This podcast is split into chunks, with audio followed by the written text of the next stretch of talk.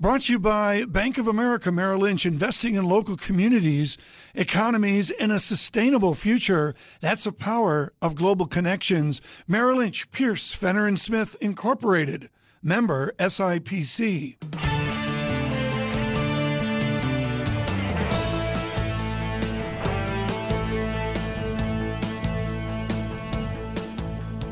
Welcome to the Bloomberg Surveillance Podcast. I'm Tom Keene with David Gura. Daily, we bring you insight from the best in economics, finance, investment, and international relations. Find Bloomberg Surveillance on iTunes, SoundCloud, Bloomberg.com, and of course, on the Bloomberg. Harm Bandholz, who joins us now in our Bloomberg 1130 studios. He's the chief U.S. economist at the Unicredit Group. Great to have you here with us. Uh, let's start with what I just mentioned there. Uh, there had been such optimism and enthusiasm for stuff getting done in Washington, D.C. It seems like we've reached a, a pivot point here uh, where there's some realism, some skepticism perhaps, uh, that this isn't going to happen, at least not as fast as many thought. Yeah, maybe it's more it's more realism right yeah. now. Uh, be, I mean, I I still think that, that what the market's really waiting for is a big tax cut. So I mean, uh, to be honest, the market does not care so much about the healthcare bill as many uh, many Americans. Uh, you know, for global financial markets, the, if it's Obamacare or any other healthcare system, it, they couldn't care less. But they they know that the new administration basically set up the sequencing. They first want to repeal or replace Obamacare and then continue with the tax cuts. So of course, there's a ripple effect. If the healthcare bill does not pass Congress, then that may have negative negative consequences as well for the timeline of the tax cuts. And so, from that perspective, there is more re- realism. They are looking at it more in a, a, bit more skeptical way and, and wonder. I don't think whether we do get a tax cut at all, but when. Yeah, there's a fascinating piece on the Bloomberg uh, yesterday uh, uh about the order of operations here. Uh, you know, there, there, there, political motivations for doing the Affordable Care Act uh, repeal first. Uh, but it sort of lays the groundwork for tax reform. Uh, there are elements, there are tax cuts in this particular bill, and I think there's a lot of political concern that if this couldn't get through, that would mean um, the, the rest of the president's agenda would have trouble uh, as well. As you look at this process play out, what does it tell you about the, the prospects for tax reform? Well, first of all, it shows the the disc the disconnect, and I think I think globally investors have to understand the the the different dynamics of U.S. politics compared to to to what global investors yes, look at. Yes. I mean, we, we have seen during the election that there are topics much more important for U.S. voters than they may be for, for international investors. And as I said, um, for many Republican voters, for, for almost all Republican voters, um, the, this Obamacare has been really a, a, a, red flag, and they want to get rid of it. And that's why it is politically important, I think, for the Republican Party to deliver. Because, I mean, they have been they have been, if you want, benefiting over the last now six years, I think, since the 2010 uh, midterm election from Obamacare. Mm. Um, and have been able to to rally uh, against this, gain gain voters. So that's that's why it is so important for them to to do it first to fulfill the pledge to their voters. Plus, as you correctly pointed out, Obamacare has some tax relevant provisions. So, in other words, if if they if the Republican uh, administration would get the tax reform through, simplify the tax code, and then a couple of months later, all of a sudden the Cadillac tax and other things kick in, you all of a sudden make it more complicated. Um, so I think, and and now they have said they want to do it first. They need to deliver because they can't say, you know, we we, we changed the plan right now. They, they can't do yeah. it. So they have to come up with with healthcare. You just wrote a great piece on manufacturing, really really smart with a lot of theory to it. Let me cut to the chase. Is it finally time for a national policy?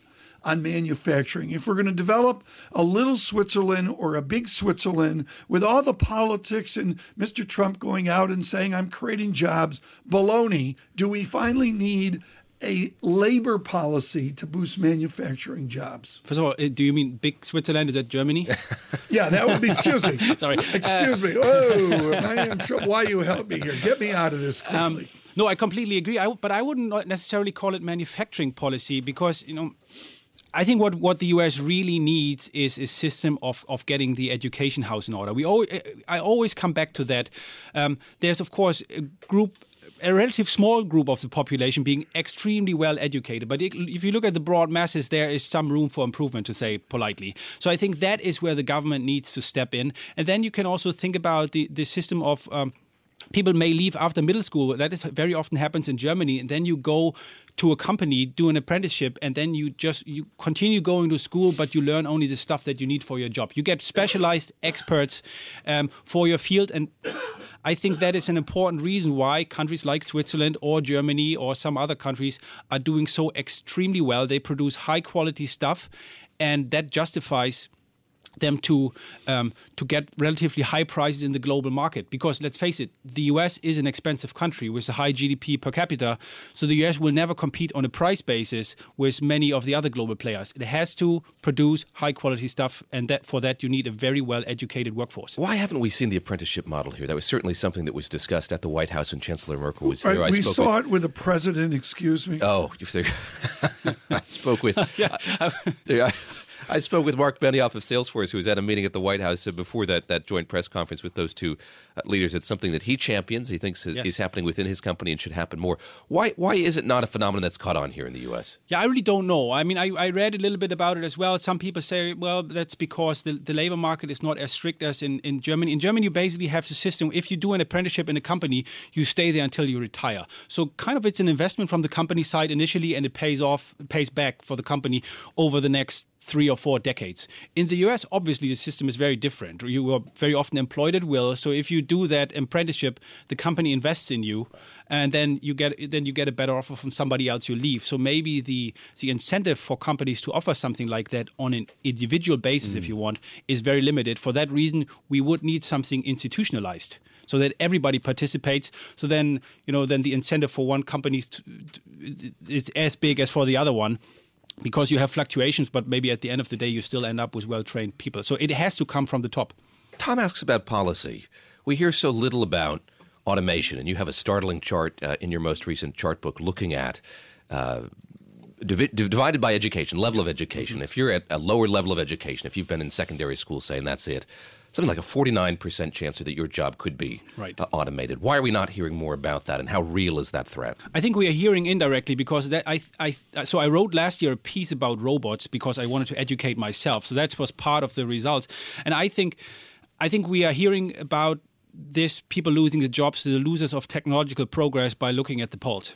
I think Mr. Trump, Brexit, all the polls that we see in Europe is a, is, is the result right. of some of these losers of globalization and technological progress having been left on their own for too long. I think we are seeing it, and the chart that, that you quoted is actually from an OECD study, and I was just happy to use the numbers. Um, we do that here. Yes, of course. No, I mean, it's a, and, and, and, and that suggests that that it will continue. Yeah. So so established parties or, or politicians have to find a way to deal with that because right. it is getting worse if you want before it gets better in terms of inequality. So technological progress is a good thing, but it produces winners and losers, and we have to take care of the losers. Help me here, and this is way off script, but I'll, I'll, I'll go with it, Harm. Uh, help me here with Big Switzerland. What did you detect within the body language of Chancellor Merkel's visit to President Trump? I mean, there was, I'm sorry, for Americans, it was lost in translation. There were little subtleties and nuances we didn't pick up. What did you pick up? No, I, I, mean, I think it is very hard, and I think that that's that's uh, Chancellor Merkel's big strength to to have that. How can I call it? Poker face, maybe mm. all the time. She does not or barely signal anything if she is in these meetings. I think her strength is she's very well prepared, extremely well prepared. Um, she knows exactly where she can give something and where she doesn't want to move. Um, I was it, it was interesting that she did. I mean, for her. Uh, given that it was Merkel, her initial statement that it is better to, to, to talk to each other than about each other. I mean, that was more clear than anything I heard from Merkel. If you're used to other rhetoric, then you may not notice that. But for Merkel, it, that was a very strong statement and lashing out at Trump, honestly. But thereafter, she gave something back saying, yeah, we have to increase our defense spending and all that stuff. So she was willing to give that to the president. But I'm pretty sure, you know, the big criticism we have heard from Peter Navarro and, and others that Germany has to move to change the trade surplus, that's not going to happen. Okay. I would kill for you to write again on oil. I don't know. I don't want to tell. I don't want to be Erik Nielsen and tell you what to do, but I would kill to get Harm Bandholz from oil in the next six weeks. He is with UniCredit. Terrific research. Again, we protect the copyright of all our guests, even Michael Barr. We do not send out Michael Barr's news reports. All those well. Batman comics are, that I wrote. those are those are highly, highly protected. Harm Bandholz Uh, thank you so much.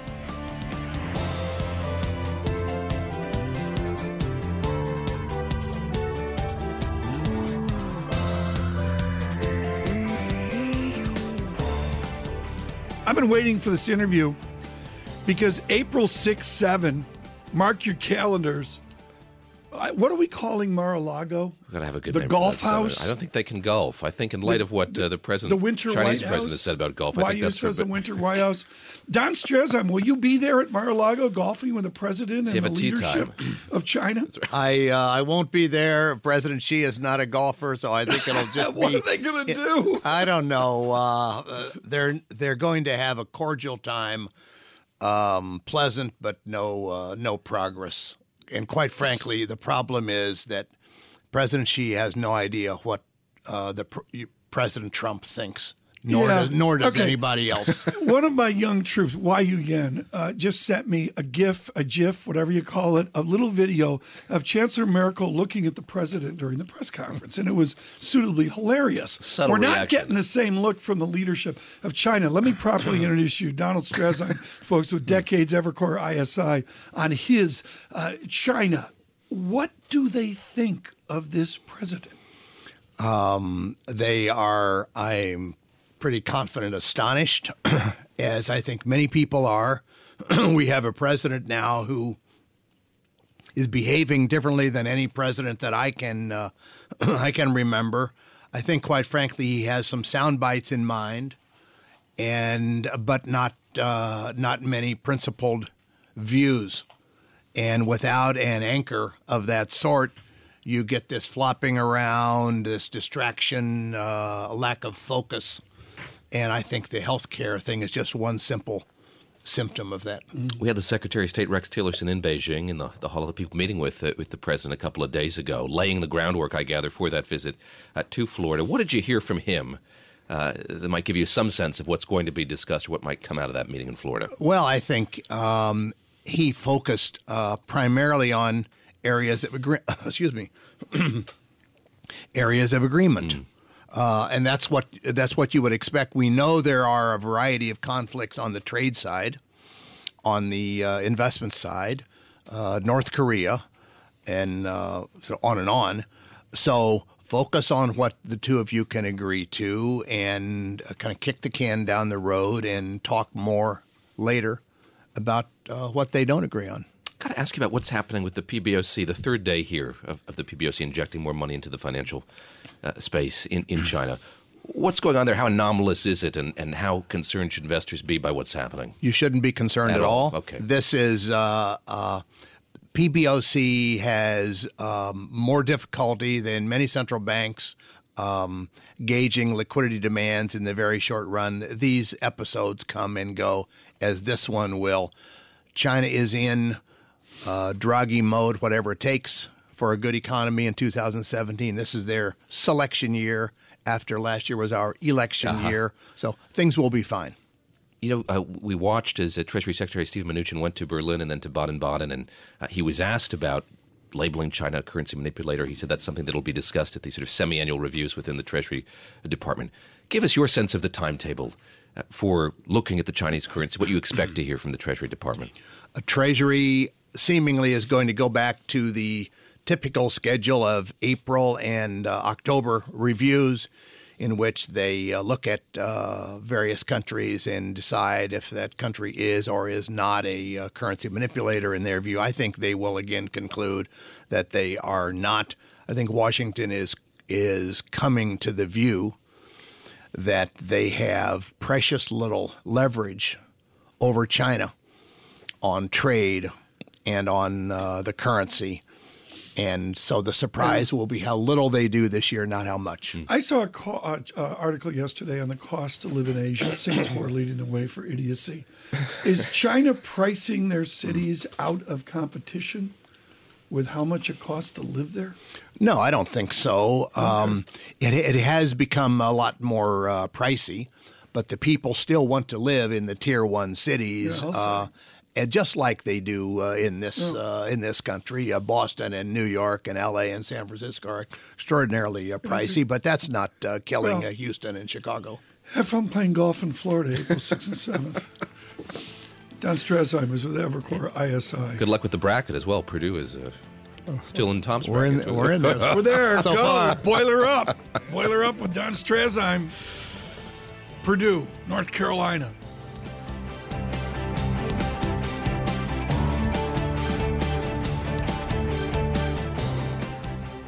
Brought to you by Bank of America Merrill Lynch, dedicated to bringing our clients insights and solutions to meet the challenges of a transforming world.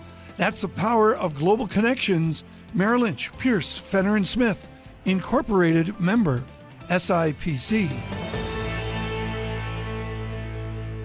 David Gura with Tom Keene in New York. This is Bloomberg Surveillance on Bloomberg Radio. If J. Alfred Prufrock measured his life with coffee spoons, we increasingly measure ours with presidential tweets. Donald Trump tweeting moments ago, big day for health care, working hard. And we'll use that as a peg for our next conversation here with Zeke Emanuel, uh, chair of the Medical Ethics and Health Policy Department at the University of Pennsylvania, who had an audience with the president just a couple of days ago uh, at the White House. Great of you to join us. Thanks very much for being here. Uh, and without divulging too much detail of your conversation with the president, what did you want to convey to him about uh, health reform generally? What's working and what's not?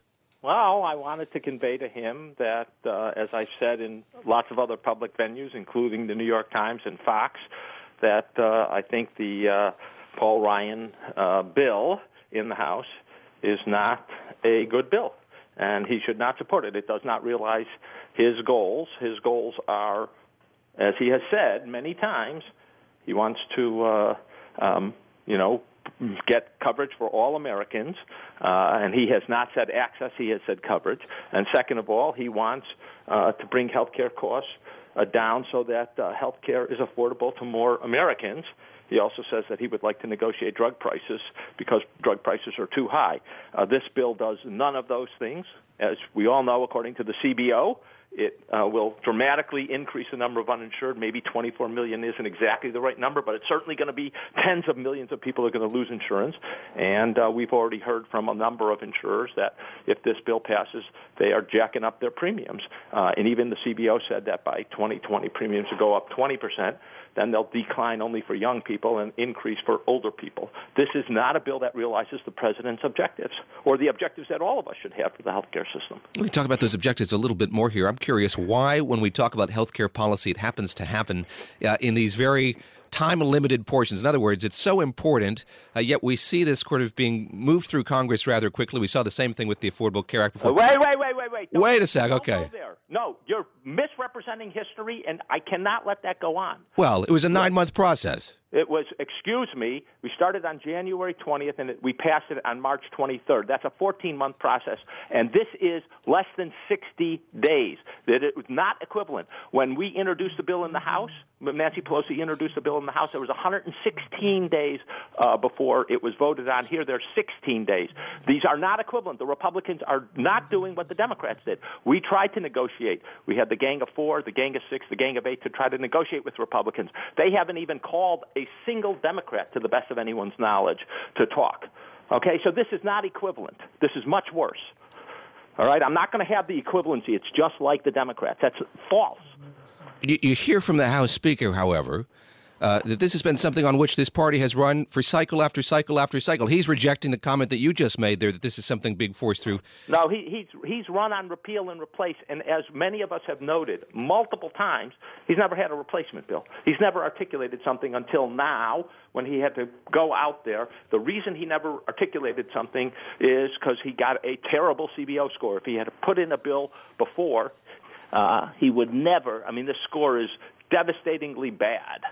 I, I, I didn't mean for the, the question to be offensive. What I intended to, to, to get to here is it doesn't seem like it's very dialogical. It's hard for politicians to talk about what, in fact, is wrong with health care in this country and to work it out. Why is that the case? In other words, why does Oh. it have to come to sort of a crisis point like this? Wait a second. I'm the policy brother. I'm the guy who thinks of what is the best policy for the healthcare system. And as I have said multiple times, I do believe there's a bipartisan approach. I don't think the alternative is keep the ACA, uh, uh, do uh, Representative Rand Paul's approach of uh, you know, just repeal and no replacement, or uh, your only other approach is Paul Ryan. There's other approaches, including a bipartisan approach that begins where there's overlap. And I don't know why politicians uh, can't seem to come to uh, rational, reasonable agreement.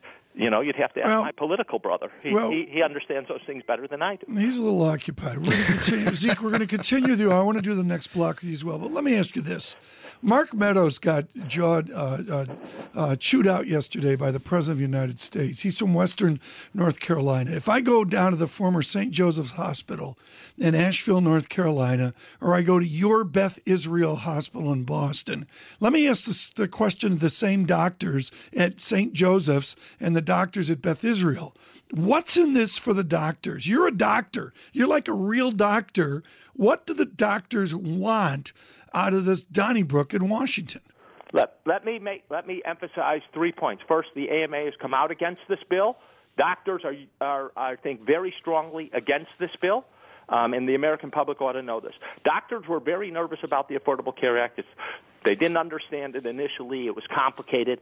Um, I run a panel every year uh, at Wharton uh, where I teach um, for my students. Of I bring in doctors, and you know the first few years after the passage of the Affordable Care Act, doctors were like kind of negative. I've got to do this electronic health records. I don't know what the payment Yeah, system's yeah. going to be. Now they love it. The last few years I've been doing it, doctors are Okay. so much better.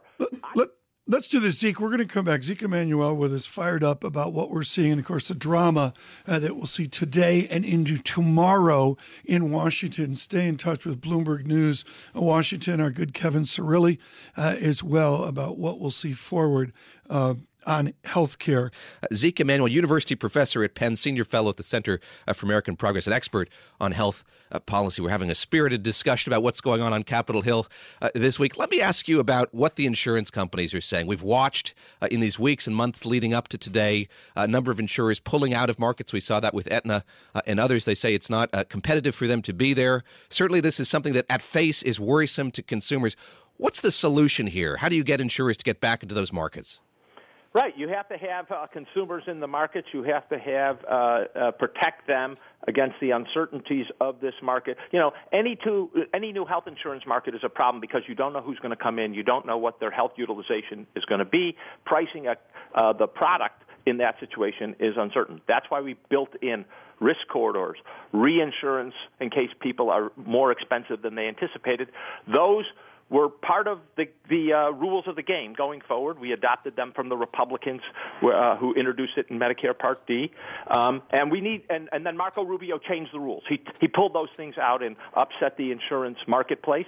We need to put them back in. And by the way, Representative uh, or Speaker Ryan's bill has a hundred billion dollars in a stability fund for exactly this kind of thing. Reinsurance making sure that people are high cost do not affect the insurer's bottom line. That will definitely that kind of thing would definitely stabilize the market and we believe in that. We also think you need to uh, probably adjust the subsidies uh, and uh, you know my, my favorite approach is forget the mandate forget the penalty if you're not continuously insured. Let's go to auto enrollment for people uh, like we have in medicare part a I think there are those kind of changes that'll, you know, could substantially uh, get them uh, stabilize the uh, market. But we should also note that the CBO, when they scored the bill, said, "Look, the marketplaces are stable. They're going to continue. They're not going under. They're not collapsing." That claim by uh, Representative Ryan and others that the marketplaces are collapsing simply false.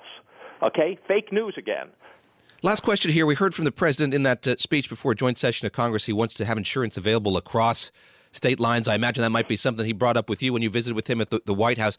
What's the rationale for that? How likely is that to happen, and what difference could that make? Well, let, let, let's in, in, inform your listeners. Three states already have uh, allow insurers to come across state lines: Maine and Georgia, and I forget the third one.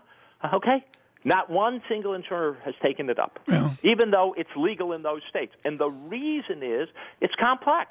Setting up a network is complex unless you have enough uh, uh, people willing to buy. It's too expensive to set up a network and other things. So it's not, and even if it got set up, most economists estimate it would hardly affect premiums uh, at all. So unless you're going to have a race to the bottom where insurers can come in and basically Mm-hmm. offer these horrible medical insurance plans that are uh, very skinny, it's not really going to do a big a, a big job. And then if it does a big job, it would do a big job by depriving people of coverage for Yeah. basic uh, uh, items. So it's not a solution. I mean, I'm not opposed to it, but it's hardly the Okay. core of a solution. Zeke, thank you so much for being with us. We look forward to speaking to you again.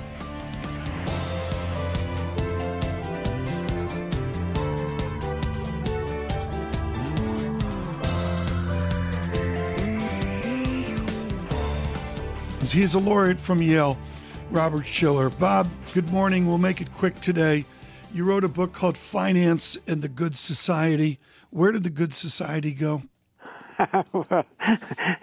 Well, we've got the tough businessman that we wanted, I guess. People want someone who can say no, who can say you're fired. they got him. Uh, it's, a, it's a whole different view. Well, it isn't a whole different. My book, Finance and the Good Society, was about the business world and what it can do uh, for society. Ultimately, we owe much or most of our well-being to business, and uh, so Trump is on that wavelength, uh, on the wavelengths in that book. What's your sense of what's happening in Washington today? Uh, there, there was such enthusiasm, such optimism that so much was going to get done so quickly. We're not, we're seeing that not happen. Uh, give us your, your take on what's going on there. Is this anything different? Are we seeing anything new out of Washington D.C. today? Well, uh, unfortunately, I one of my gripes about Donald Trump is that he uh, oversimplifies or implies that, that it's easy to fix these uh, problems. We have a health care system that I applaud. It has some chinks in it. We can work on improving it, but the rhetoric is as if the people who framed it were were just stupid or uh, incompetent or biased. Uh, that isn't what happened. We have a system that could be improved, uh, but uh, you know it's just not going to be so easy to fix it. Let me ask you lastly here just about growth uh, and the degree to which all of this could affect growth, that being uh, health care reform or tax reform or uh, indeed an infrastructure package if we were, were to get that. How optimistic are you that we can see the growth trajectory change in this country? Well, you know, we measure growth by something called gross domestic product. I, I do feel that uh, loosening regulations will tend to boost that. But the problem is that gross domestic product isn't the best possible measure of well-being for the nation. So things like the Consumer Financial Protection Bureau, which were created by Dodd-Frank, might be uh, eliminated or, or handicapped. That would actually help GDP, but I think it would hurt the overall welfare. Professor Shiller, thank you so much. Too short a visit today. We'll do it again for a much longer time. He is with Yale University, and of course, a classic book on the exuberance of our markets.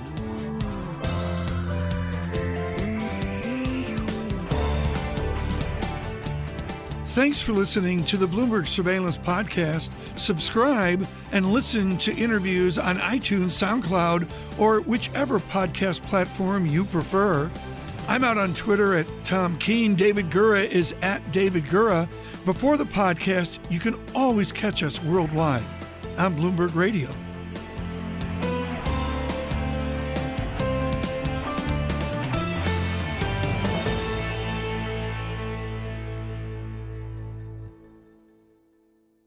Brought to you by Bank of America Merrill Lynch, dedicated to bringing our clients insights and solutions to meet the challenges of a transforming world.